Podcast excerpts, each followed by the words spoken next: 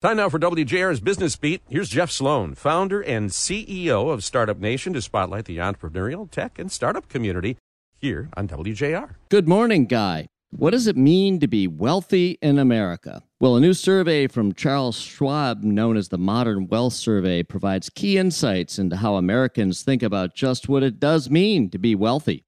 When asked to express how much money it takes to be considered wealthy in America today, a thousand survey respondents across the country say it takes an average of $2.2 million in personal wealth in order to be considered wealthy. But among the 48% of Americans who say they already feel wealthy today, the average net worth is just $560,000, about a quarter of what most Americans defined as being wealthy.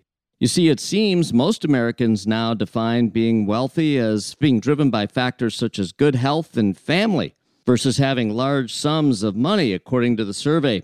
Nearly two thirds of Americans, 62% in fact, say being able to enjoy healthy relationships with their loved ones better describes wealth today than having a lot of money. And 7 in 10 say wealth is more about not having to stress over money than having more of it.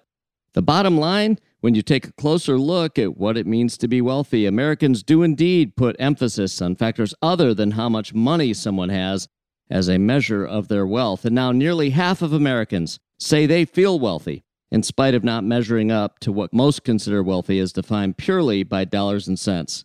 Could it be that we're headed in the right direction as a society after all? Maybe. Just maybe we are.